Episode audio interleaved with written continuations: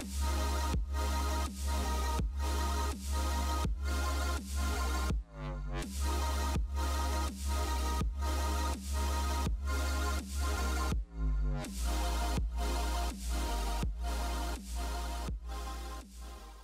Welcome to a Delco Nerd Network podcast. I am your host, Anthony Rigucci, and this is an episode of Beyond County Lines where we talk to friends beyond the borders of Delaware County, Pennsylvania to hear who they are and what they like to do. Today, I am joined by Jess Sharnagle, writer of Win.gg.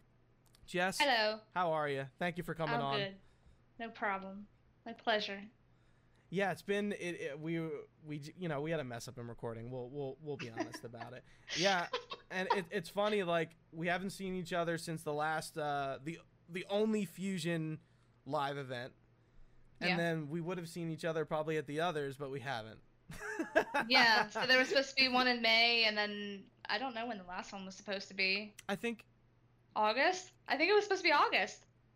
I don't know. So I know No, June. It was supposed to be June because it was right be- supposed to be Atlantic City. Yeah, I was gonna say that was the last one I knew about. Yeah, May was in at the Met again, and then Mm-hmm. June was yeah at Atlantic City. I was but- supposed to get drunk with a bunch of Overwatch League players. That was what was supposed to happen. Yeah.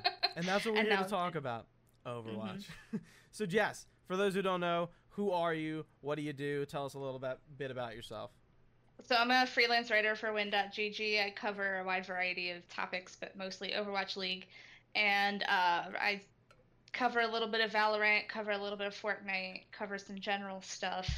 Uh, I like to talk about video game law, so you'll, that's some of the things you'll see me write about. yeah and that's pretty much what we're here to talk about there's, Yeah. there's no intro into it that that is that is pretty much it but before we get into that as a little game i like to play that i was telling you about we like to I, this is going to be the fifth episode but Mhm. we already know you're the closest to me as you are literally directly west over the bridge you're in Yep. audubon I used to live in Audubon. I'm in Bellmawr now, Bellmawr, so even closer. Like literally, Oh, really? If you throw a stone from my house, you could probably hit the Delaware. That's how close I am. Because if you go over 42, there's not much land left until you hit the Delaware.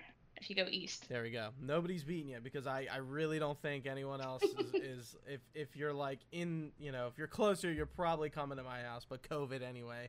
So Yeah. I I started this show before that so look at me. so let's talk about Overwatch. Let's get into it. How let's let's just start like how is how has covering Overwatch been since all this? Because like obviously like this year for the Overwatch League was gonna be incredible. You know, with with all the homestand events, like I like I remember in season two when they announced it, and it was like, oh my god, they're doing it. They are Yeah. doing it. We're gonna go watch fusion games in Philly and and local areas, but none of that ended up happening. Well, n- uh, some of it, Some of it did. some of it did.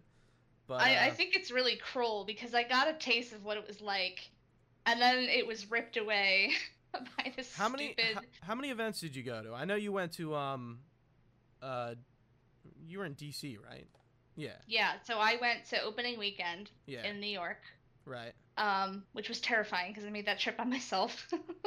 and then I went to two Washington games in Washington, D.C., and then I went to the Philly one.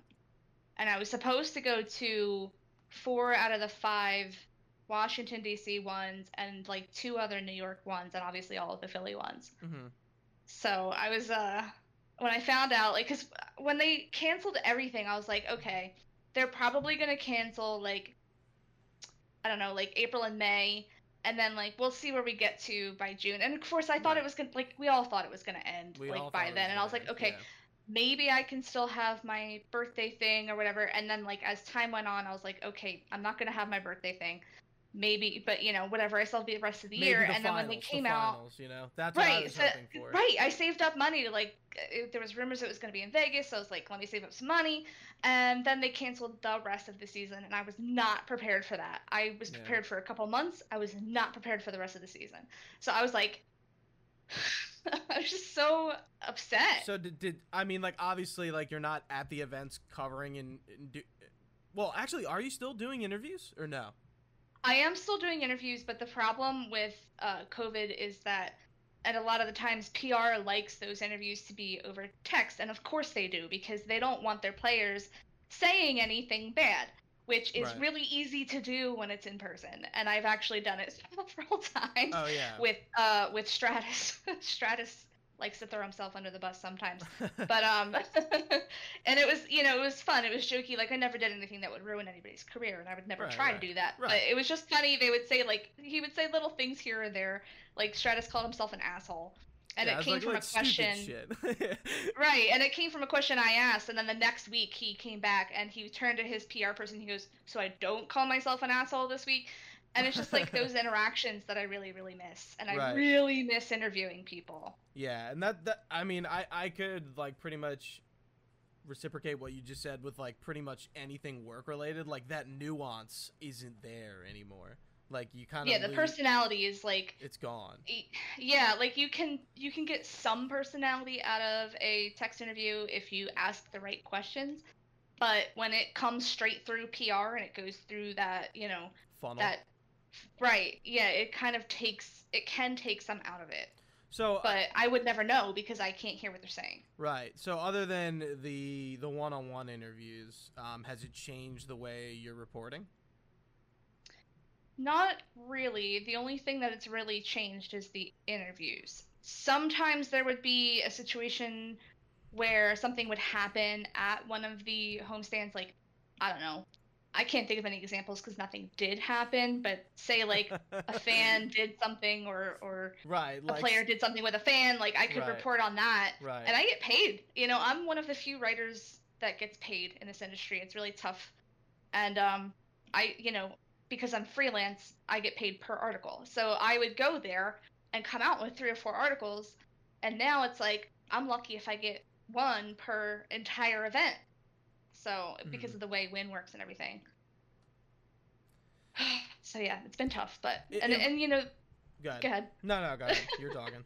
the mental part of it is so difficult because of COVID. Like it, you know, when it cancels all of that stuff, it does, you know, I think everybody has dealt with it differently, but for me personally, like I lost a lot of interest in writing because I couldn't do those things that I wanted to do and that I enjoyed doing as a writer in person.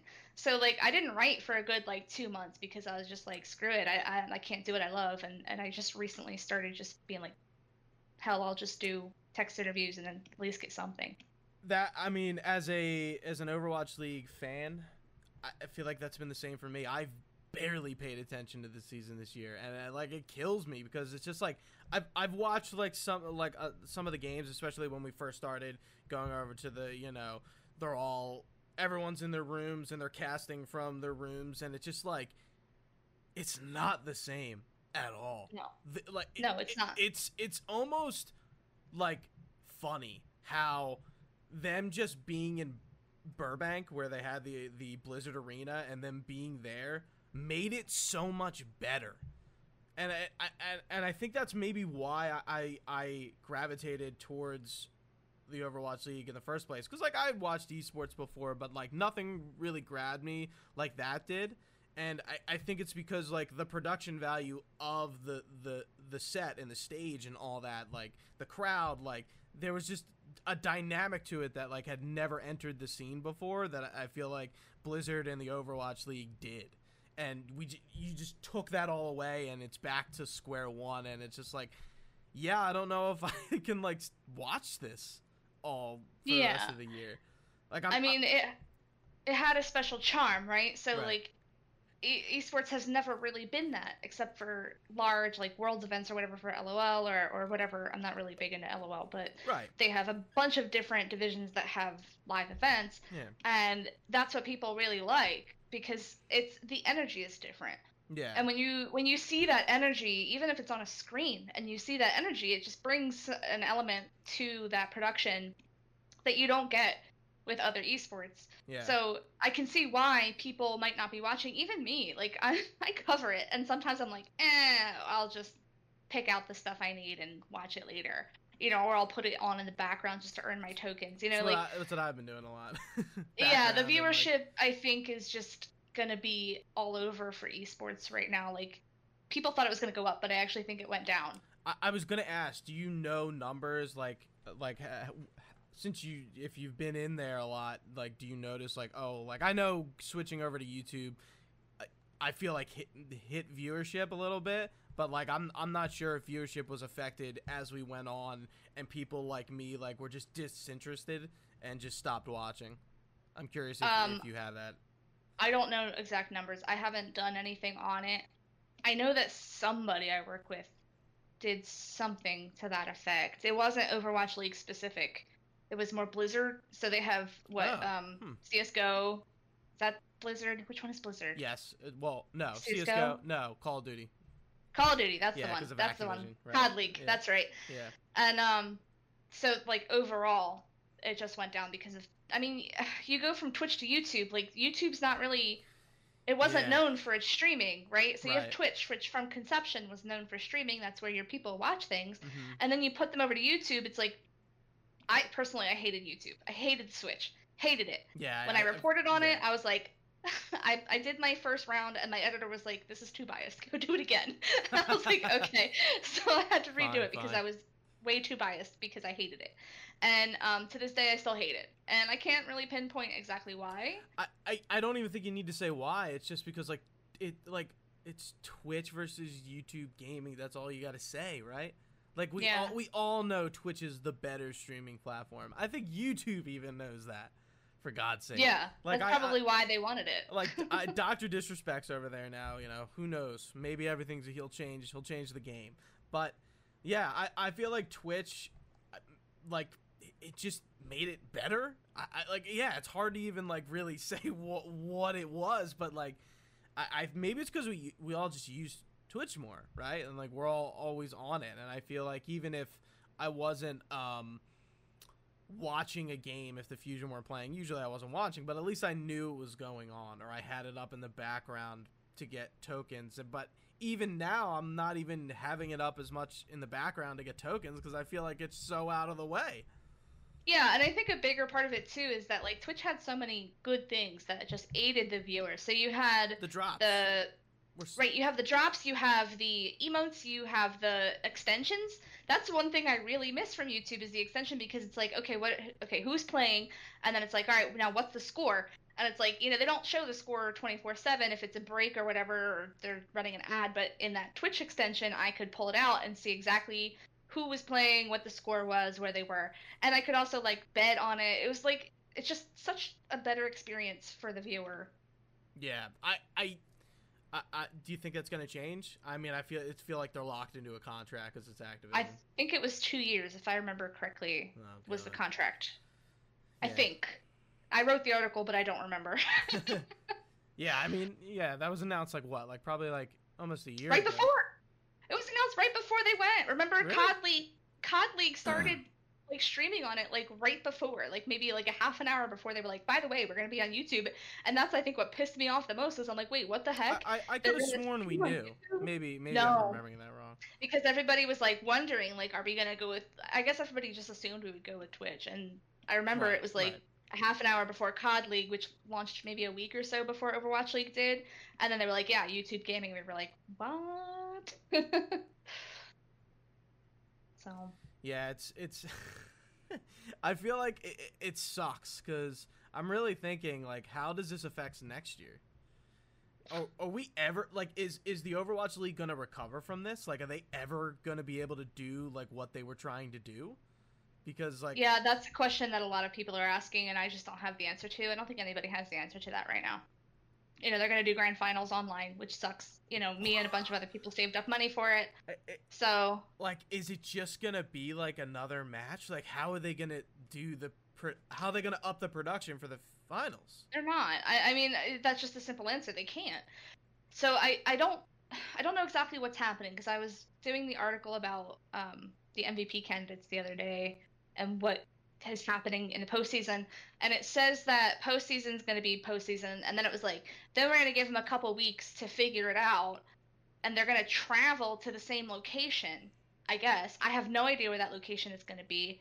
Nothing's been revealed yet, but they're gonna have they were like you know we need a couple weeks for logistics to get these players to the same spot i guess so that they can be you know so it can be fair and uh from what I understand, it will still be done online. Crazy, A- nuts. It's absolutely Yeah. nuts. It sucks. I I oh, I've been to both grand finals so far, right? I went to the one right, in New York. we both have. went to the one in Philly, and I was a journalist for the one in Philly. And oh my god, I loved every second of it. Yeah. Every second of And, it. th- and that It is where we first great. met. Yeah, Even- yeah. I have though- your picture is hanging on my wall in my bedroom where I have like a bunch of Honored, other pictures of proud. casters and all sorts of different interesting pictures. But I just I miss it. I miss the live event portion of it so much. Yeah, I'm I'm curious. Um, have the casters talked about how they feel about all this, or no?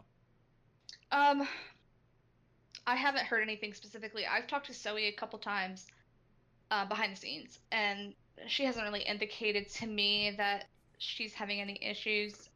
I wouldn't air them even if she did, but I don't know. Uh, I would imagine it's difficult for everybody because of times and and uh, time differences and stuff like that, and having to be at home and I I think Yeah. like Bren covering some of like the the the Asian teams, and I'm just like, dude.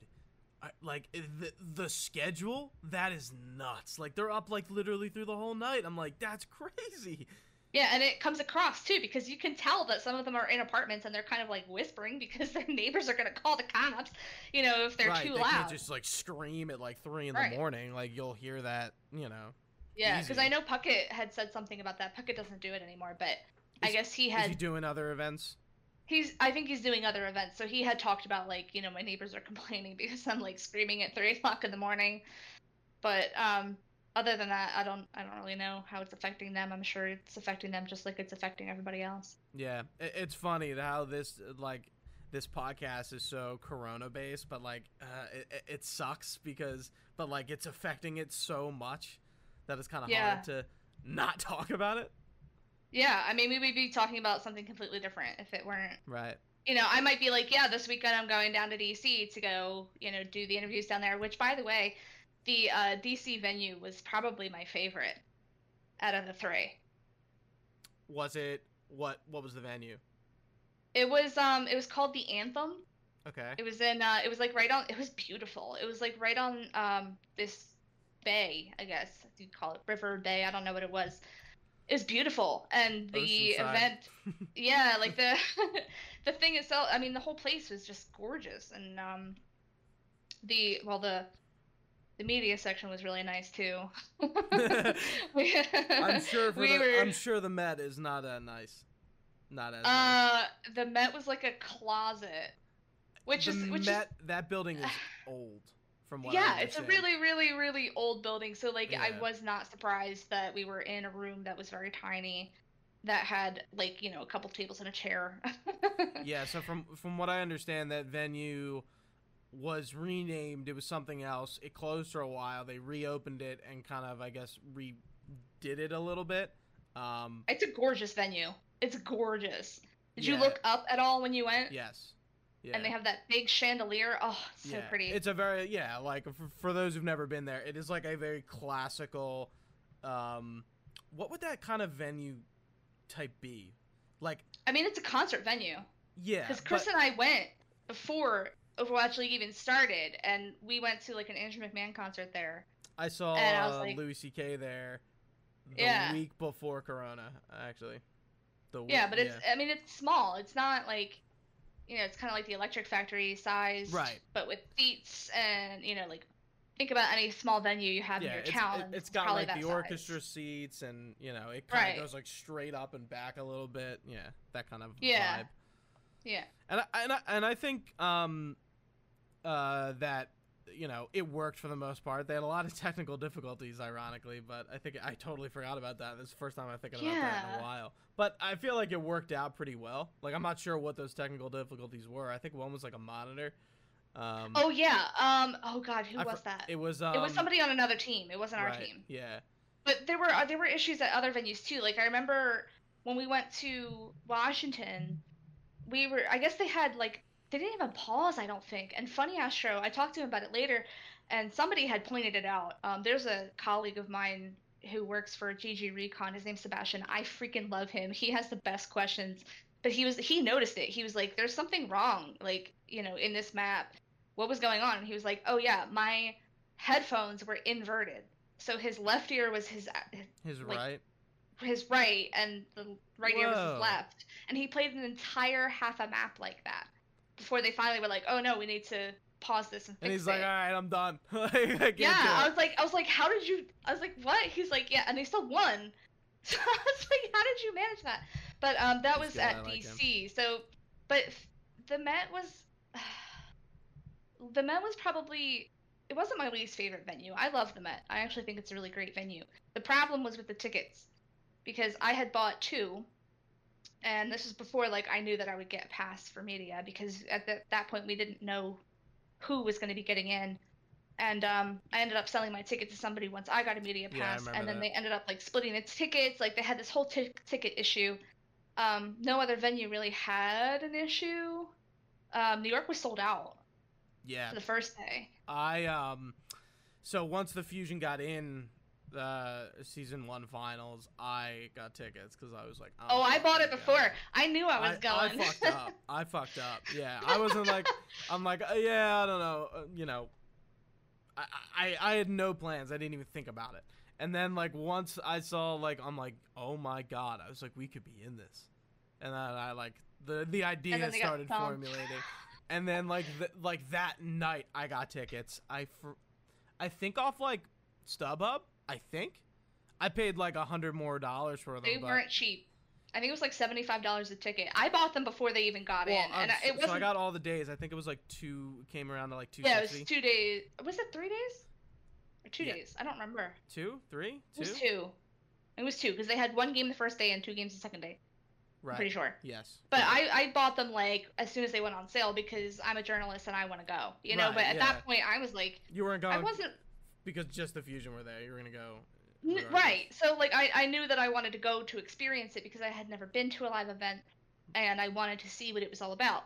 Yeah. And um, when I got there, I was like, wow, this is really awesome, and I want to do this as a journalist next year. And then I did.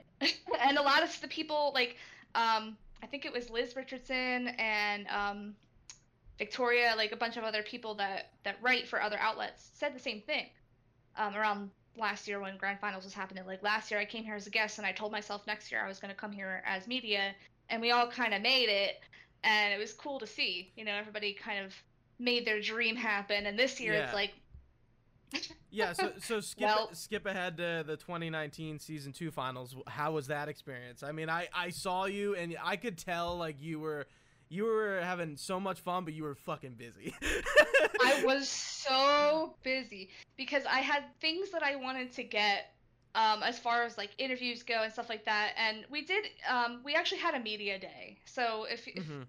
people aren't journalists and they're wondering like what a big event like that happens as media, first of all, it wasn't hard to get a pass in. So if you are a journalist who thinks I'm too small for this or they won't let me in because I only have X amount of viewers, try Right. anyway.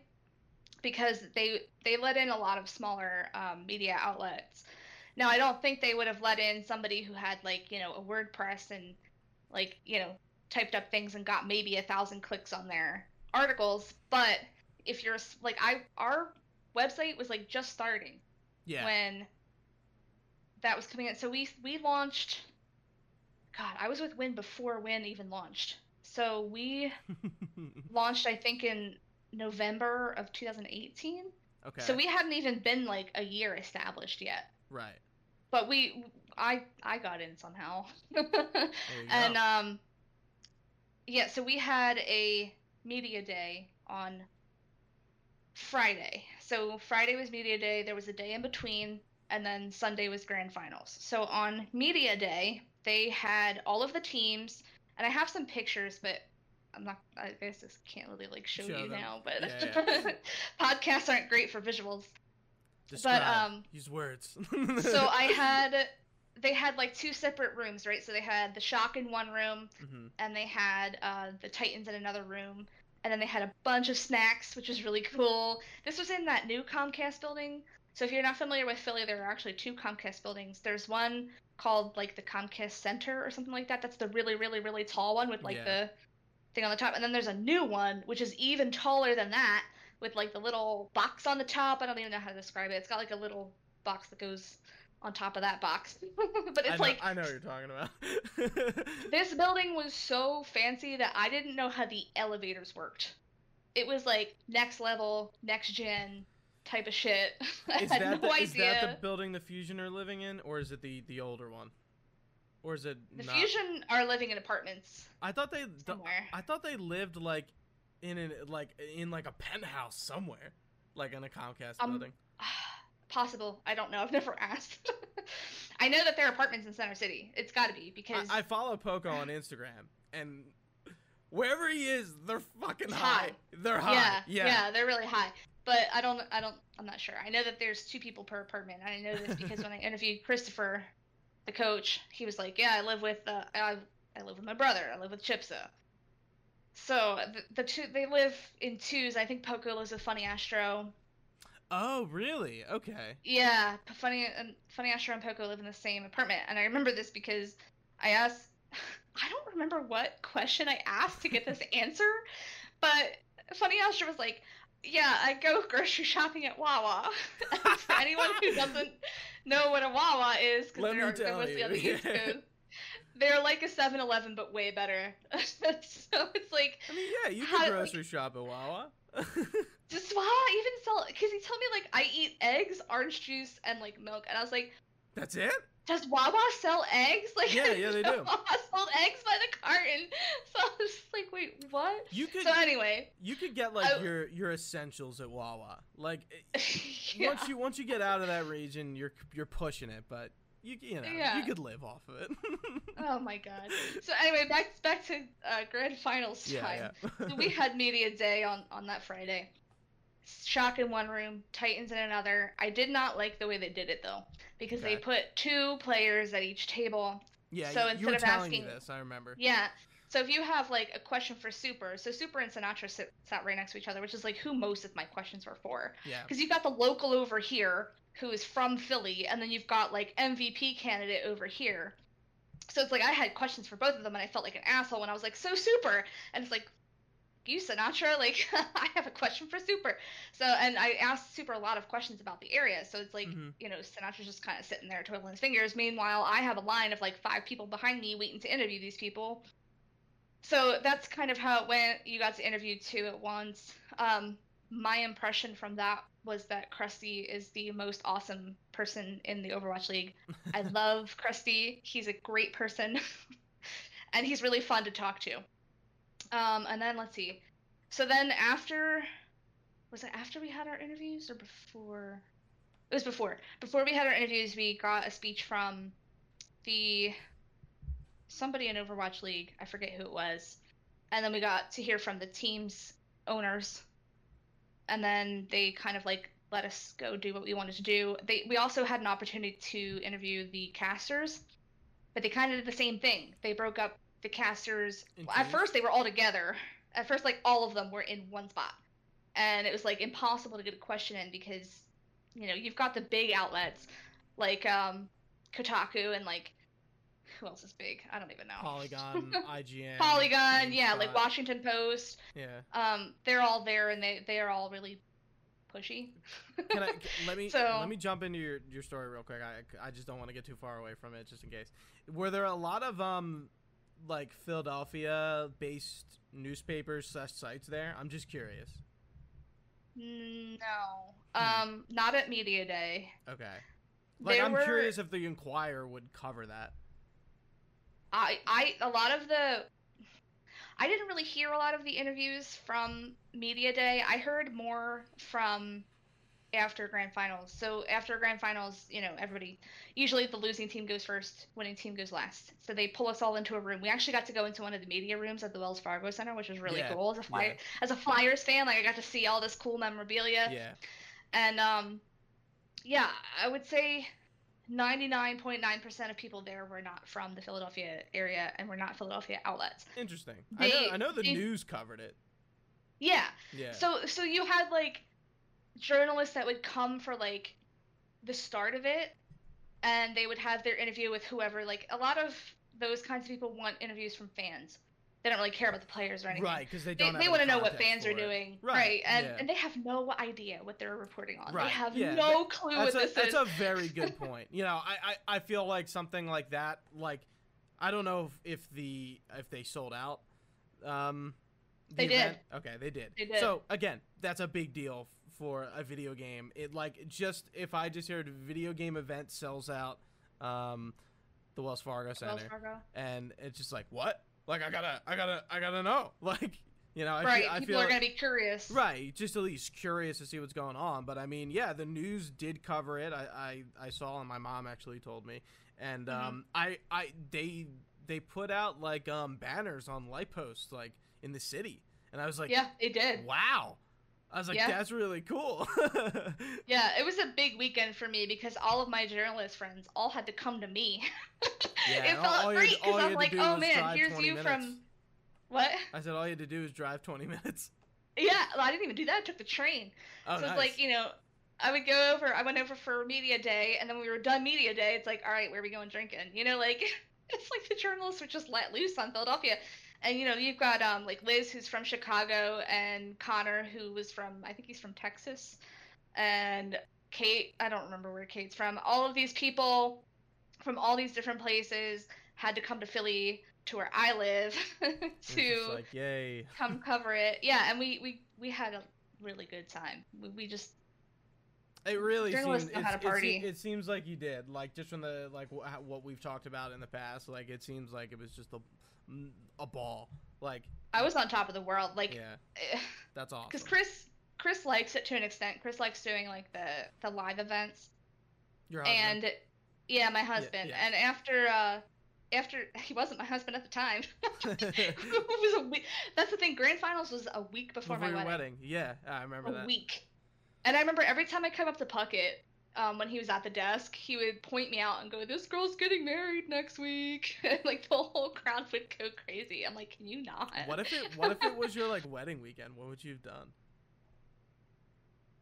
well, if it were my wedding weekend, my wedding was on a Saturday, right? Right.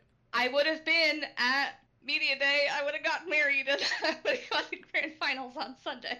Oh my god. Oh yeah, true. It was only it was only one day. I forgot it was about only on Sunday. I mean, obviously, I would have gotten married and I would have missed it. But like, if it were on, if that had happened, I and I told this to Chris, I was like, I would have gone to our wedding, and then the next day I would have gone to grand finals, and he's like, I wouldn't expect anything less. And that's so- what yeah, well, that made it into our vows because he was like, I'm so Yeah, proud yeah. of you because you chased your dreams and you made it, and I'm like, oh, you're so sweet. we actually we wore um fusion jerseys at our wedding. I know. I saw.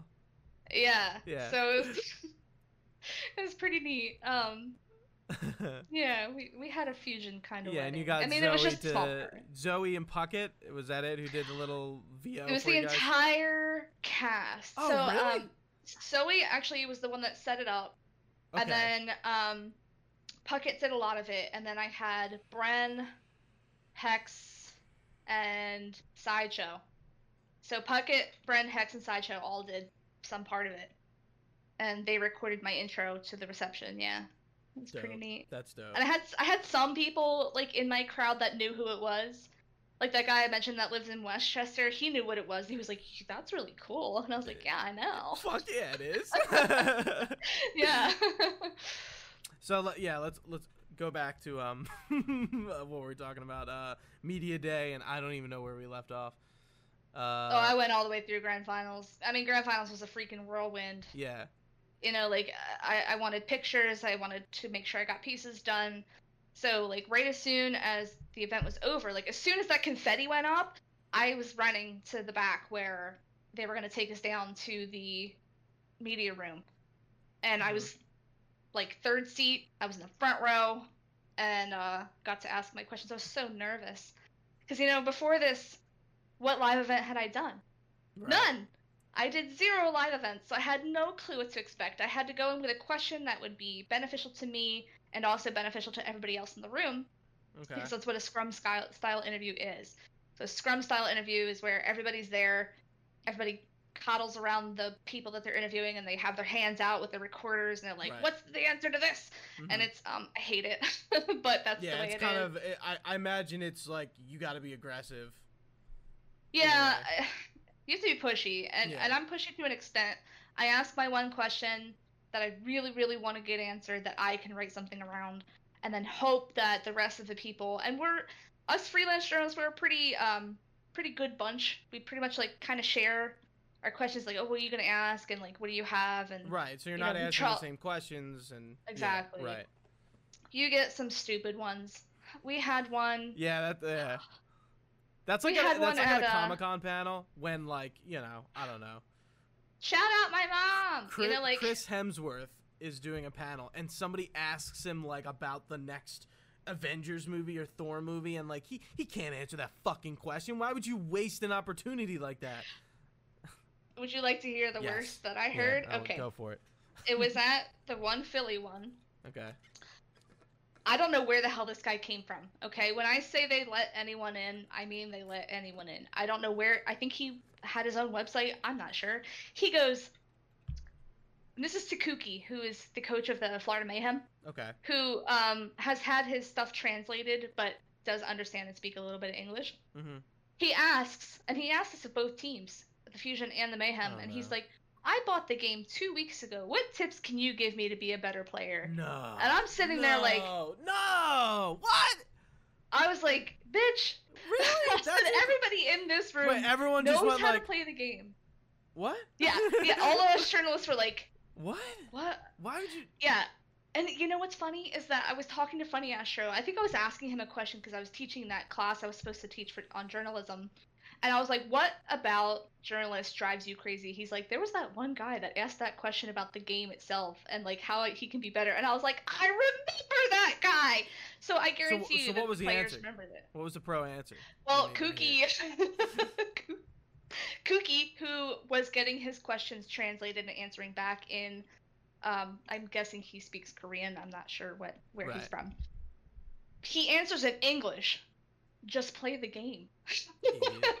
I became a Kooky Oh, fan after that. Yeah, I mean, yeah, he he was clearly in the mindset of everyone else. Like, dude, come on. Yeah. Like really? yeah, like that's the question you're gonna ask? Like, come on, man. There's video of it. Ugh, that's embarrassing. and I went back and watched it because uh, I don't think I was there for that interview, but I heard him say the question to the Fusion, and I just went back and Who- watched who the Mayhem Fusion one. did he ask? Well, he just gave a general question. I think Poko had answered, and he gave an actual answer, but he's like, Poko Poko- yeah, um, you know, play like I don't me." think Poko likes the interviews. Yeah, he's like, yeah, you know, just uh, just play the game and get better, and I was you like, know- let me know let me do Poko like a deep like French accent, like, oh, no. Yeah, Poko's really hard to hear in uh, in those interviews. I don't think anybody on the team really likes doing them. So you know, you get Why your you people that? that? really like doing them.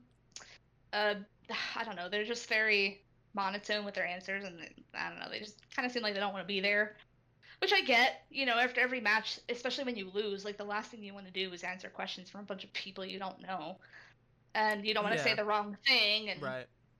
um, the people I liked interviewing the most though was the Justice, because Corey and Stratus were like ragtag team. I They was- were fun. So I was the a kid who's sitting behind us, me and my friend, was Mhm. Corey's cousin. It was, Oh yeah, And I we're- met Corey's mom. and we were like, he was like telling us all this stuff, and we were talking about it. And it was just like, this is like way too funny. Here's here's the thing. So I I met Corey's mom, okay. and if you ever Corey's noticed mom? Corey, here's the thing. nice uh, me and me and Mando were sitting like on the side at the first Washington event. And she saw us there and I had my laptop. I always have my laptop with me to write down like ideas I might have. And she comes up to us and she's like, "Are you guys journalists?" And we're like, "Yeah." And she's like, "I'm Corey's mom." She was so Let sweet. I loved her. No, I loved her, but she was like, she was asking us to explain the game to her because she didn't Aw. understand. She's like, I sent off my kid to California to go play this game, and you know, here he is playing a game that I have no idea what it is. So we were teaching her like how to like s- tell what was happening in the game, and then she's she's like, you know, if you ever ask Corey, he's so quiet and he doesn't he doesn't want to give out much stuff, like he doesn't put anything on Twitter. But I'm the opposite. She's like, so if you ever want an interview, let me know. she was so cute. I loved her. in the life of Corey. And Stratus's mom is really cool. We met a lot of moms and like siblings and stuff. yeah, I mean, you know, most of these guys are 18, 19, 20. Who's the oldest? They're you know? young.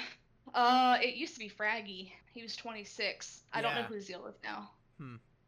Rip. I don't know, I miss miss, Fragi. miss that guy. Yeah. I miss Fragi. He gave tank. such good interviews. He was so fun to hug The, too. He was so the big. key to the fusion success in season one, in Mhm. my opinion, and then in season Yeah. two, don't even get me started. Yeah, I I see the one interview I did with Christopher. I flat out I had a 20 minute interview with Christopher, which is like unheard of. Like usually they're 5 maybe 10 minutes. I had a 20 minute interview with Christopher where I hounded him about Chipsa and Mhm. about Sado. I had so many good questions for this man. I felt bad that I kept him, but he was a really good sport about it. And uh, I- yeah, I- he was my longest interview. Were they main? I mean, were they mainly negative, at least towards Sado? They were criticisms, yeah. Yeah. Um, well, he he had said like everybody said Sado was bad last year. He didn't improve at all, and I was like, didn't improve at all, you say? so like I kind of went into that because that was said at a Scrum style interview, and I had a one on one with him. And I was like, so I was like, do you really believe that he didn't improve at all? And he's like, well, I didn't say he didn't improve at all. He worked with Moby Dick over the uh, over the off season, who is one of their like one on one coaches. So he he did. He he kind of was like, yeah, he improved, and I'm like, I kind of got him to say it because he had said like, no, Sado didn't improve. He was always that good. And I was like, I'm gonna check you there. That's a that's an interesting way to go at it for sure. yeah, Yeah, Yeah. I mean, you know, I'm very critical of Sado, so I think everybody is, and I, was think like, yeah, everybody I think has. everybody is. I think everybody has good reason to. He makes some very questionable decisions, but he stopped. Like, but the difference between Sado with season two and season three is that Sado stopped making questionable decisions. Yeah. I think besides he had like one where he like jumped off the Oh, that was- jumped into the river and Par was it Par Uh, Rialto. It was in Rialto. He like jumped That was like river. early in the season, right? I remember. I think I remember. that. Yeah, really Yeah, early, and they yeah, were like, "Oh, he did it on purpose because it made the team turn around." And I was like, "No, he Mm, didn't." Yeah, I was like probably not. no, he didn't. No he one made those kinds of no things one happen charges off by time. accident or on purpose. Yes, he he just stopped making those questionable decisions, and that's where he really improved. He always had the technical skill. I will say that yeah, he I, had the technical skill, but not the the game knowledge skill. I, I never thought Sado was like trash. I just don't think he synergized with the team well. Like it just showed. And, and, like he always like like I, you know the fusion is a ballsy team. They've always have Mhm. been, which is like a Philadelphia kind of trope. So it's it, it's funny that they're they're they're like that. But I feel like Sado would just do things that and, and not be ballsy with the rest of the team, but would be ballsy by himself and then Right. screw everything up. That was the problem was that he didn't like especially when he played Winston like he was heralded as a pretty exceptional Winston player but he would jump in and then wouldn't know when to jump back out and he really did improve his game know-how and I think that's why people are like oh he's so good now and it's like well yeah he never improved. It's like yes he did. He didn't improve you know skill wise but he improved game knowledge wise How do you think the Fusion are doing this year, as a whole? well, um, if here's the thing, I I spoke to Alarm right before it, and uh, he was like, you know, they've always had trouble with Paris, and they've always had trouble Wh- Which is winning weird, right? anything. With Paris, it's such a, I, I don't like. they're not like that great of a team, and I'm just like, what the They're a fuck? good team. I I don't know. They're like They're on a the, they're on the edge. I feel, but I feel like we can beat them, and it's just like every time it's like, wow. Right. Here's the thing. Um, me and Mando, who is another uh, journalist she writes for the GameHaus, she um she does some stuff for for Paris. She does some like admin stuff for them, and I've obviously, I, the more and more I become a journalist, the more and more I don't have a favorite team. I just really? I like to watch the games, but I still have this weird loyalty to the Fusion. Yeah. Like if you if you pit the fusion against anybody else, I find myself rooting for fusion and like, you know, screaming at my monitor like, "What are you doing?" and but the more and more I become a journalist, the, the less and less I have loyalties to the team. However, with the fusion, I tend to still have my loyalty there. So when Paris and Ph- then Philly plays each other, me and her are always kind of going at it, and uh, it's it's almost become a rivalry now between the two of them. So it's fun to watch. You know, there's always a good match. Yeah, I felt like that rivalry was, or at least it was, when uh, with the Spitfire. Like even in season one, and then kind of after, and then it kind of fizzled out. Here's the thing with that: like after season one, they cleaned house. Like they literally got rid of the entire team and, and got Oh, a new one. So like Spitfire, yeah. Yeah, so they went like from like the best to like, eh. mediocre. Yeah. like not, I wouldn't it's say like- the worst, but eh. No, I would say mediocre though, Yeah. like right in the middle of the pack. yeah. But like that kind of got rid of the intent because you know when you think of a team and a rivalry, it's like you know the players play an integral part in that. So when they cleaned house, it's like it's alright, well, team. this- It's just a name at this yeah, point. it's not the same anymore. So now that you know Paris and Philly are the rival teams, it's always those teams that that give a good match, right? So like Right. Houston and Philly at one point were a good a good match because Houston Yeah. always gave us a hard time. I loved like the Outlaw season one, and then they just Mhm. kind of they got they they got like worse, and then Jake stepped out, and I loved Jake, and and and I was just like ah damn, and then I feel like they never really got their steam back. Um, I I thought uh in season two with Atlanta Reign, especially when Dafran was on Atlanta Reign, that was like God. holy shit. These games are like that first match I think of season two. That game was neck and neck the entire way, and it was like and those are the wow, best. wow, the best I- games. it was it was unbelievable. I was like Atlanta Reign. I was like I'll see him at the end. Like I, I was like unbelievably blown away by them. They're Um, they had such a cast of characters too. Like yeah, up I until mean, recently. I first of all, if you're gonna ask, if you ask me who's your least favorite person to write about, Dafran is like one or two on that list. I hate writing about Dafran because he's always doing something he's stupid. he's a memer. He's for the memes, you know. He's always doing something stupid, and he drives Yeah. me crazy. Yeah, I Number mean, I, I is, get like- it. I just think he he sometimes like when you're saying like sometimes the players can be a little monotone. He's the exact opposite of that. Yeah, Yeah. he's that larger than life personality. And then Yeah.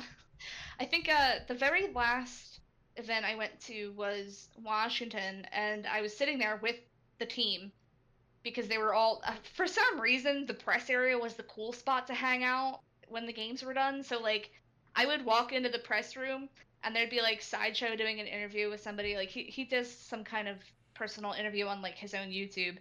And then, like, I'd have to tiptoe around him, and then, like, there'd be you know, Babybay like sitting there eating a banana. Like they all stole our food and our water. just like, like literally the first thing I saw when I walked into the media room was Poko coming out, and he literally like just grabbed a banana and started like playing. I'm like, you really gonna steal our food, man? like, get out of here. You know, I'm sure you have your own food somewhere else. Like we we get freaking fruit and cookies. Get out of here. Get outta here. But they would just hang out. And i remember the last event i went to in dc they were pulling the uh the hero pools.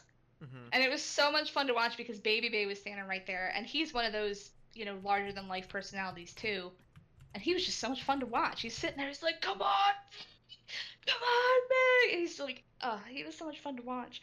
And that's what i miss about going to the live events is like watching these personalities Yeah, and and yeah.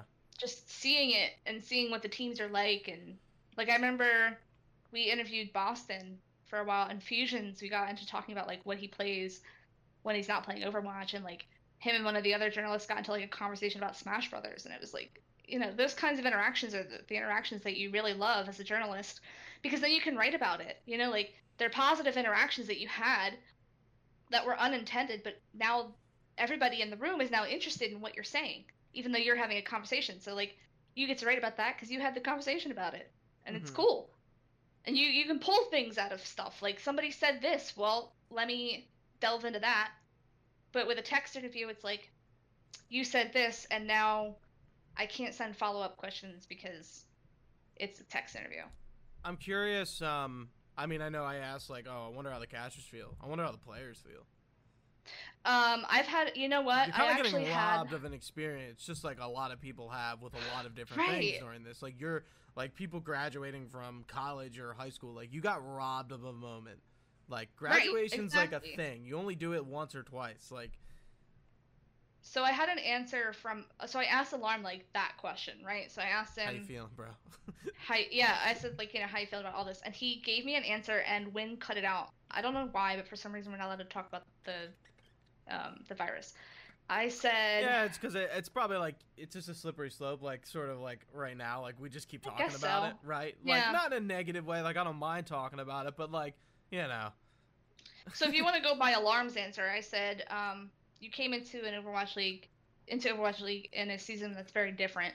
How has the virus impacted your team and your personal performance? And he said the virus has impacted all Overwatch League teams, including ours. I think the players are struggling a bit since there are fewer things to do for stress relief, yeah. especially when you cannot visit home or go outside for activities. Fortunately, my teammates are close to each other. We don't feel as homesick. So that was his answer. I didn't get to put it in the win interview, It's a, so it's, a, it's a good answer. I like that. Like I feel It like is a good I feel like it's pretty legit, and it's just like honest. Like hey, like uh, I'm I'm friends with my team, so it's not like I don't. You know, it, it makes the the shittiness of the situation a little less shitty. Yeah, because uh, here's the thing too. Like we would ask that. I actually wanted to write an entire article on burnout, and I think I did eventually. But uh, that's a lot of what my questions revolved around when I was at physical events. I was like, how are you not going to burn out? Because you're traveling, you're practicing 12 hours a day, you're doing this, you're doing that. Like, what do you do for fun? You know, like that was a question. Like, what do you do for fun? Right. And um, a lot of people said sleep. And It's I think a that shitty answer, but I Yeah. like it's No, but probably the honest truth. it hides a lot of things behind it, right? So like if sleep is what you do, like you must be tired. You know, like you must be tired from doing all of this stuff. Like what do you, you know, what do you how do you prevent burnout? And they're like a lot of people did not have a good answer for that. You know, like I, I had one person who's just like, I don't know. You know, and it's sad because And I mean, and how are you supposed to fix it? you know, these aren't adults either. You know, Right. they're you know, I, I how, They're 18, 19, this is their first Right. experience away from home. right. Like, how are they supposed to feel? They probably don't really know. I mean, they're and they're. Right. It's not like they're probably you know giving you a bullshit answer to give you a bullshit answer. They probably literally don't know, and they don't know how to answer you because they just don't know. yeah, some people would say like, you know, I take breaks, and like some coaches would step in and be like, you know, we take the team out for like fun nights, like we go bowling or we do this or we do that. Um, when I asked the Fusion that question, they said we don't have time for that, which is interesting to me. Some of the players I have mean, said that they the go out for dinner. You know, they're, they're number two, so I get it. I guess, right? Yeah, I mean that's what it takes, but I feel bad for the players that, you know, they get burnt out because of it, and I think we've seen a lot of that, especially this season with with everything going on. And I think seen a lot of it. I think if next year continues like this, I think it's going to get even worse. I, I- Yeah, they I need to really fix it. hope for everyone's sake that the Overwatch League is, is somewhat back, and it's just like we were robbed of a year that esports was going to prove something. And Right. It's just like, are, is that opportunity now in the trash, or are we going to get it again when things open up? That's a question I should probably start asking. Um, maybe towards the end of the season, you know, towards like maybe after the season, start getting coaches' views on what's going to happen. Right. But, I mean, um, how much of the season do we have left? I know we're nearing it. Not much. Uh, grand final not grand finals. Postseason starts September third. And then So I think we have, finals? like- Do I a think we have two more weeks of regular season. There's no date for grand finals. It's it's not determined yet because they still need to like figure out who the teams are going to be and then how to get them to wherever. I don't know where they're going. Because I, so yeah, I'm I, I'm looking at like the entirety of the standings so far, I and I didn't I don't think I knew the Shanghai was in first. Yeah, they are. Yeah. Well, APAC happens when we're sleeping. True, that might be a reason why I'm totally in the Mhm. dark. Yeah, but I think here's how I think they should fix it, and they've already kind of done it. Because this tournament schedule, like the way they do the tournaments, like every other month is a tournament, and there's like maybe some sporadic games in between.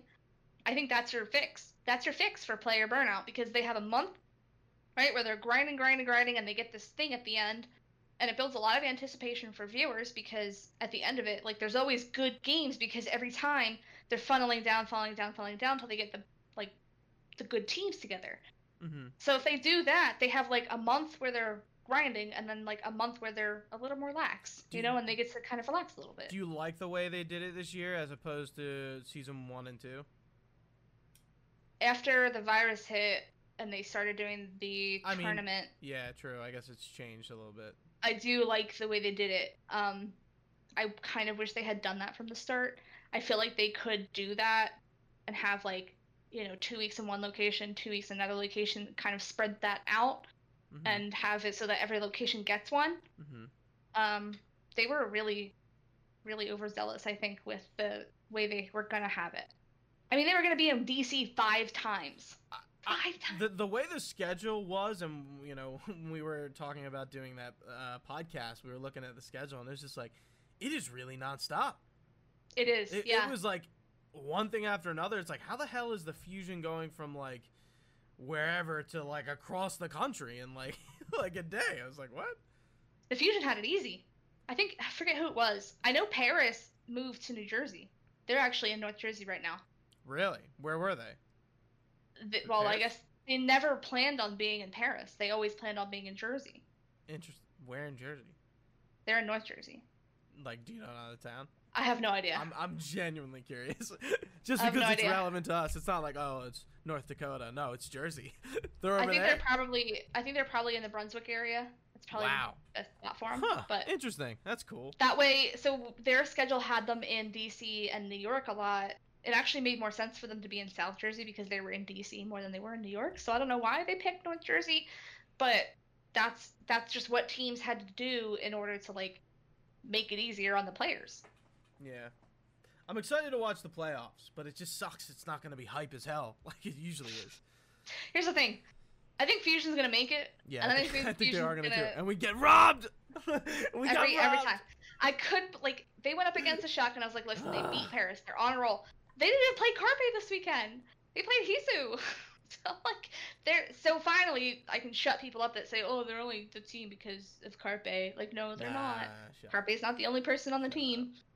But He's he's Yeah. uh, he's the he's he's um he's Weapon X over here. He's the X factor, but the team is also very good. yeah, yeah, So- the whole team. so about the finals, where did you hear that it was going to be in Vegas? I heard it from another journalist. Who like Um, heard it through the grapevine?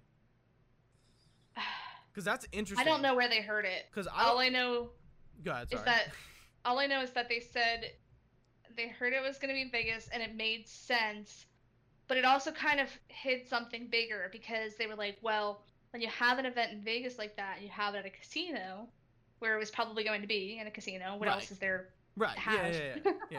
Um, when you do that, that would have been cool. you don't have to actually pay for the venue because they make so much money Off off, of the tickets and off of the hotel rooms and the off of the people that gamble that they don't they don't yeah they don't charge you to actually have the event there. So they were like you know think of what other teams own or what owners of the other teams have right?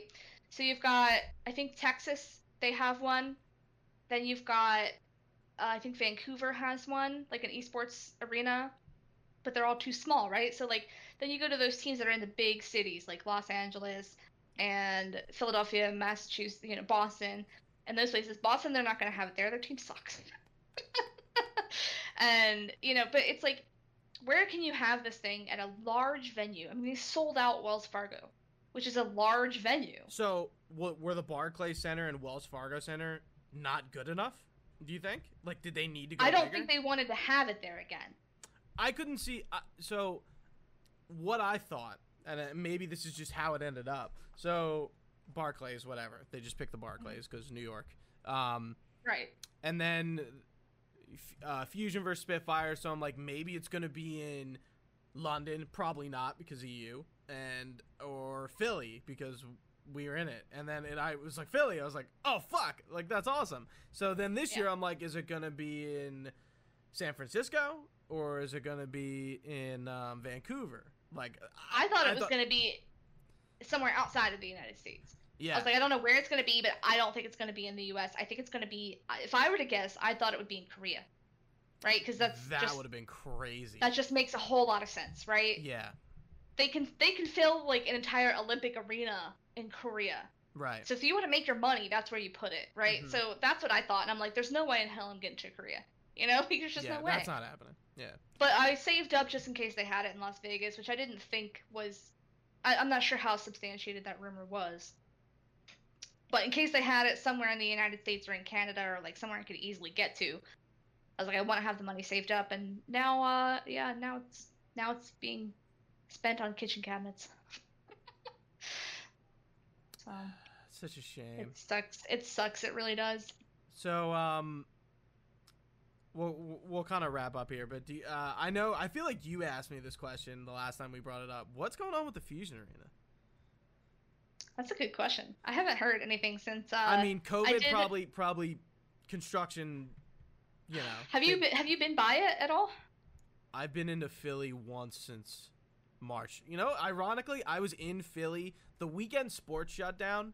I was Mhm. in. Do you, you ever hear the bar Misconduct in Center City? I've heard of it. I've Okay, so I was in Misconduct, a sports bar, on a Mhm. Friday night with 12 people in it with no sports on. I, that will never happen again, ever. I- Wow. it was it was it was like holy shit. Like I I had planned to go out with coworkers, so we kept them. So and everything was just starting to shut down like like Mhm. like it wasn't it wasn't bad yet. I mean, it was bad, but we didn't know it was going to be bad. Right. And, yeah. uh, I, and the I city remember. was dead, and that was the last time I was in the city. And then I and I went uh, I went there again recently because um, my friends were having some people over in the city, and there was like a small group of us, and like Mhm. in like end of May or June or something like that. So as things kind of cleared up, but no, I have not been down there, so I don't know what the fuck's going on. Yeah, I the last I heard was at the uh, one Philly event, and I I cornered Joe Marsh, and I know he's like the CEO of T1 now, but he still he still knows what's going on. And I said, listen, I said, Joe, tell me what's going on. And he's like, oh, you know, uh, we had to get the clearance to dig up the ground because, you know, because the stadium's right there, you know, there's some um, underground stuff that we have to make sure that we don't hit, which made sense to me Okay, at the makes, time. that makes sense. But at the same time, I'm like, okay, but like, if we don't see any movement within like two months, something's happening here. You know, and this was a big thing, you know, like they had an entire event focused around this arena and they had I mean, it seems like such a cool arena. I'm really, really hoping they let me see it before it opens. Like I want to go in and see it and write an entire thing about it and like have this whole feature article about here's what you can expect and all this other stuff. And um I actually Bring had asked with you. I had actually asked Fusion PR um, to work with them on a piece leading up to the, the finishing of it. It's supposed to finish in January. Yeah, you know, like they're supposed to happening. be Well, ready for the next season. Yeah, that's that's not happening. I don't think it's gonna happen, and I haven't asked anything. I probably should, but the thing is, the last time I asked about it was probably maybe mid-May. I had asked Kelsey. I was like, "Listen, I really want to do this great piece on how you're building it, how it comes along. You know, I want to talk to the people who are in charge of building it." And she was just like, "Yeah." I don't, she basically dismissed it. I forget how she dismissed it because I had asked about something else at the same time, and um, so I'm thinking. So from that interaction, I'm like, okay. So I'll have to remember the next time I drive over there. I mean, I, I'm not going anywhere right now, but Right. I, I don't know I don't know why I'd be in that area. I mean, the only reason I'd be in the city is because I'm going to a friend's place. Like that's it. Um, mhm. I mean, like Philly, as of um, this, we're recording this August 10th, is still like pretty locked down. The suburbs aren't though. Yeah, all of New Jersey is such a terrible mess, Yeah, and it has I been from the beginning. I mean, half of us, half of us are going to the shore, so we're yeah, responsible. I'm. That's that's literally what I'm doing for my vacation. My grandmother has an empty shore house, and that's where we're going, and that's yeah, it. I want. I, I, I, ironically, I got my passport renewed. I went to go get it renewed in February, and I got it in May, so like two months late. But what I a got what it. a salt in the wound. yeah, because I wanted I wanted to travel and like uh like I I haven't like had that travel bug, but like recently I was like okay like I I want to like go do some like international stuff and like some of my friends are doing some international travel, and I had like I hadn't I didn't have my passport and I wasn't like financially like ready to do it, but now I'm like Right. okay, and then now I'm trying to move out, so uh, you know I'm I want to travel and like an Overwatch would have been a great like you know, Mhm. either to cons or something like that. I would love to like get out to Seattle, like do a vacation and then do PAX um, West or you know whatever. That's what we were talking about doing. We were talking about doing PAX West. Yeah, well, We were gonna do it next year, but not yet. doing, I don't like- even know if East is gonna happen. That's We'll in see. March. Yeah. We'll see. I, I I don't think I wouldn't cross it off just yet. Um, I but, don't, I don't know. but at the same time, somebody was probably like, "Yo, no, cross that shit off the list." That's not Yeah. happening. um, yeah, because that happened like what the the week before all this. I know when it happened because my the anniversary of dating was on March 20th, and I think that weekend is when our governor shut everything down. So I- it was that weekend. I wonder if it, I wonder if any cases came out of it. I didn't hear you didn't hear about it, so I feel like nothing did. If you, you know, it's funny it. because that interview I had with Christopher, I shook his hand, and I thought after that, like, I really shouldn't have done that. I should have just done like the elbow thing or something. because at that point, Yeah. that was like early March. So at that point, like, we knew that it was happening. Like, we knew it was a thing. Right, and even at We even just- at uh, the brotherly love, uh, love event, like that. Right. China, Yeah. the the Asian teams had stopped playing, or they weren't doing Right. travel there. Like Right. it's kind of funny. Like we knew about it, but like we are like, it "Ah." wasn't here yet. right. It We wasn't were- in the U.S. It was so like such when, a different game. Right. So in early March, like California had just gotten its first case. So like that's why I was like, oh yeah, shake my hand. Uh, But like people weren't doing that. You know, they were kind of doing the elbow thing right around that time because I remember I saw Atlanta's content creator, his name's Dan. I saw him and I was like, I would hug you if this wasn't like a thing. And he's like, yeah, don't touch me. Yeah, So- everyone was like, yeah, uh, leave me. Yeah, even still, people Yeah. are kind of weird about it. I'm I'm not as uh, like you know, I'm not gonna go up and hug random strangers, but I'm not as I I went out to eat recently. I'm kind of like, all right, I just want to go back to Yeah. work. I, I'm not doing that here. It's, New Jersey has always been really, really bad, so I'm just, I'm just staying home, man. I go into Target and BJ's and like that's it. yeah yeah i mean i mean i'm going to the gym and like that's kind of it. Like i and i've been seeing some apartments but like other than that it's not like not doing too much. Like going to people's houses occasionally but not like not huge groups. I started playing d&d the other week. Oh, really? yeah. Yeah. That's awesome. yeah so that's been fun. But anyway back to um in closing sorta. Hmm we'll we'll we'll get there. Um, so yeah, you obviously like you love what you're doing. It's very clear from this Mhm. conversation that this is this is what you want to do. I definitely miss it. I miss it a whole lot. I miss the Yeah, I the mean, interview aspect the most. I mean, Yeah. you know, coming from a place where my first interaction with like players and like getting to interview them was grand finals. And now like being able to do it, so I've done it like what, like three or four times in person at the events. Like and I feel this year was going to be the year you'd get that experience, Right. and you were robbed. yeah, uh, yeah, Yeah. and it's like you know I feel seasoned at this point. Like I feel comfortable. I'm nervous before every interview, every interview. It's Yeah. never gonna go away, but like I love that feeling. And like my happiest times, like you look back on my pictures of like the days where I went, like my happiest times was when I was on my way to an event, and it was tiring, but I loved it. right. That's why I keep at it. But it's like it was tough there for the first couple months. And I think you mentioned it, and we talked about it a little beforehand. But like you were going to do uh, an esports class at, at Rowan, Right. and That that fell through too, and that sucks because that Yeah. like when you told me that I was like that's awesome like that is so Yeah. cool they were gonna pay me a hot bit of money too. Like I was ready for it, and it was like a thirty five hundred dollars stipend per class I taught. So it's like it was an online class that was supposed to be like four weeks long. So it's like after a month I got paid like thirty five hundred bucks for a class I've already developed. So I was gonna be paid about thirty five hundred to develop the class and then thirty five hundred to teach it.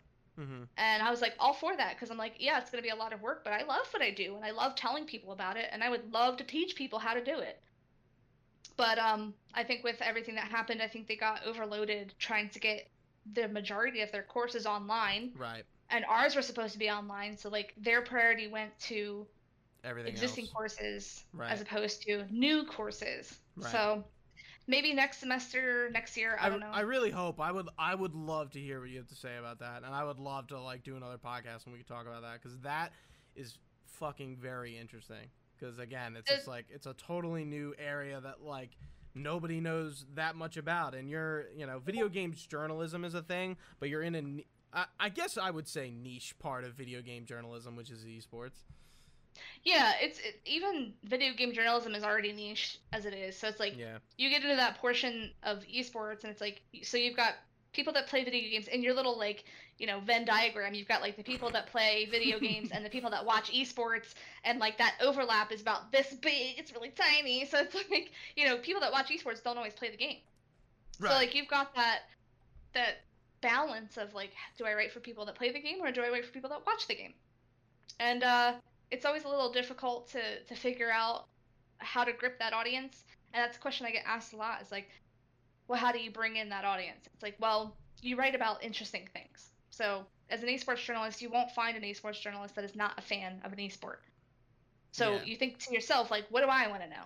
So when I ask my questions to Alarm, I'm a little bit more limited in a text interview because when I have an in-person interview, they can let loose in front of me and say what they're thinking at that exact moment in time, and then I can get cool answers that people really want to know the you know the answer to. And with the text interview, it's more like, well, I have to behave because I know PR is watching, and you don't want to to burn that bridge with the team. Right. So you just you just do you know the questions that are expected of you and try to find some kind of angle. So for me, it was like it kind of sucked for me because I got his answers the day he was nominated as MVP for Alarm. So like I didn't get to ask those questions because I had given her the questions like on Monday, and she got them back to me on Friday. So it's like for me to go and he needs a translator. So for me to go Mhm. ask another question, she was like, "Well, I can't get it to you because his tutor isn't back until Monday." So I couldn't get the answers because I, I shot her back an email real quick and she was answering me quickly, but like we couldn't get that answer just because he he doesn't speak enough English for somebody to translate it to get it back to me. So that's another thing that I run into a lot. I was gonna say that that's another huge roadblock with all of this is language. Right. So interviewing a an Asian um, player is difficult because uh, you know whether they're a Chinese player or a Korean player, you need a translator, and lost in translation is such a thing. For example, I interviewed Architect before Grand Finals, and I said, um, "Are you nervous? You know, this is your first Grand Finals. Are you nervous?" And the way so Crusty was his translator at the time the way he translated to me is that I guess over in Korea, they instead of lunch they say picnic, like they have a picnic, Okay. and uh, so I had to kind of figure out what that meant because he was like, I'm waiting. It's like you know this is all anticipation, and I'm waiting for the picnic. It's like you know a day at school where you go through school and you're waiting for lunch oh. but he said it right so you have to figure out what they're trying to say and like i had another one who did i interview bumper the worst interview i ever had Yeah, you've told me um, about this. yeah the worst interview i ever had he's like i asked him how a cheesesteak was and he didn't know what it was you know they had they had to describe it to him so he had one but he just didn't know, what it was what it was. called yeah.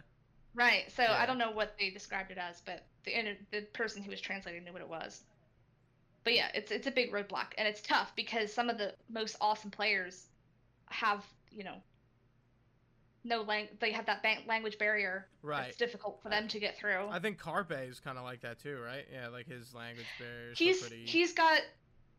I don't think he needs a translator anymore. Really? Um, I think towards the end of the in-person events, he could actually do an interview on his own in oh, English. maybe I just haven't seen it then. Yeah. Yeah, I don't. I don't know. Because Um, before I always felt like not he was struggling, but he still needed somebody. Yeah, because I'm I'm actually going to be submitting some questions for Carpe very soon. I should have actually had them in today. Whoops. But um, so I don't think Kelsey didn't say anything about a translator to me. They're all learning English. They have Oh. English tutors, Oh, yeah. most of the team. I'm sure. But um, I don't know. I don't know if he does or not. He he speaks pretty good English. When he was being asked questions, he would answer in English. Good for him. That must be. this must be really it's gotta be hard, man. Yeah. I mean, I know they still play. It's not like their game is in English, so it doesn't make a difference. But Right. yeah, man, like you're you're in an English dominated, I Mhm. guess, industry. Was is that is that? Yeah, I guess that's true. English is probably the Yeah, I mean, you're not in Korea anymore. Where like, you know, if it were League of Legends, it would be the opposite. You know, Right, you'd have yeah. English players learning Korean. yeah. But this is Overwatch League, where it started in, in the states, and so now you have, you know, your Western players who speak Spanish, French, Dutch, all sorts of languages, and uh, have to learn. You know, a lot of them did learn English, but those Asian-speaking countries, they didn't. Their second language was never English. It was probably something else. So, and then you have us here in America who Yeah. don't care about a second language. Right. I'm, I'm sure. I know since just Poko's friends, I'm sure he knew some English coming He coming did. in. I mean, he can Yeah. speak English pretty well. It's just his accent's pretty thick, and it's yeah, yeah. It's just he I'm just through it too. yeah. Sometimes it's just hard to understand it, but yeah, I like, never- he speaks I never- well. So, I never asked to interview Poko because I just can't understand what he's saying. oh, He's such an interesting player, but he's Yeah, only is. interesting when he when he's not being forced to sit down and interview. He's he he wants to do his own thing, which is yeah. He is he, he is he is a goofy dude. I've watched his streams. Like he's definitely like a quirky kind of guy, for sure. yeah, yeah, for sure. All right.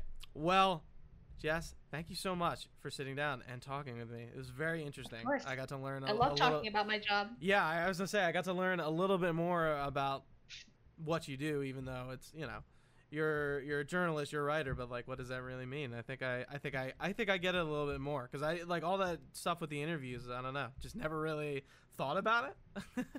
There's always got to be a hook. That's that's what I gotta think about every time I go in. There's always got to be that hook. so where can people find what you're doing? Where can they follow you? What you're writing? Lay it all out. Oh God, Plug. I don't even I don't even know my own Twitter. Is that bad? It's it well, your Twitter. I know it's my screen. name. Your Twitter is on screen. Oh, okay. Okay, it's my full name. Because I had It it as, your as just my shorter name at first, but then I was like, let me fill out the whole thing. So my Twitter is at Jessica Scharnagle. The last name is spelled S C H A R N A G L E. You can thank my husband for that. I had an easier name before I was married, and now it's a hard name. and uh, that's pretty much the only place you're gonna find me at. I don't really stream anymore. I don't. I'm not active on like Facebook as far as professionalism goes. So. and and then you're only writing for win.gg. I write for Win. I also every now and then I write for the GameHaus too, but I haven't been writing for them because um, I, I write for the ones that pay me first. there you go. Especially in the pandemic, I really need it. So I told uh I told TGH, you know, once my income balances out, I'll start writing for them again. Yeah. But you'll find me there too. I write about the Fusion over there. Uh, but my co-writer for the Fusion, he writes for them all the time, and he's really great. And his name's uh, his name? It just escaped me. I just had it in my head and it escaped me. He's really awesome. Um, and he does a lot of good stuff. so you can find me at underscore the gooch, and you can find the Delco Nerd Network at Delco Nerds on Twitter and Instagram. Um, wow. I forgot what I was gonna say, but thank you for watching. That- I was like, I was like going somewhere, and I totally forgot about it. Thank you for watching. If you're watching live on Twitch.tv slash Delco Nerd Network, you can find this podcast on YouTube.com slash Delco Nerd Network, as well as podcast services like Spotify, Apple Podcasts, wherever you get them. We're probably on them. Just search Delco Nerd Network, and you should find us. All this information I said can be found on our website, www.delconerdnetwork.com. Jess, thank you again for coming on. I appreciate it. Of course. And until next time, guys, stay nerdy.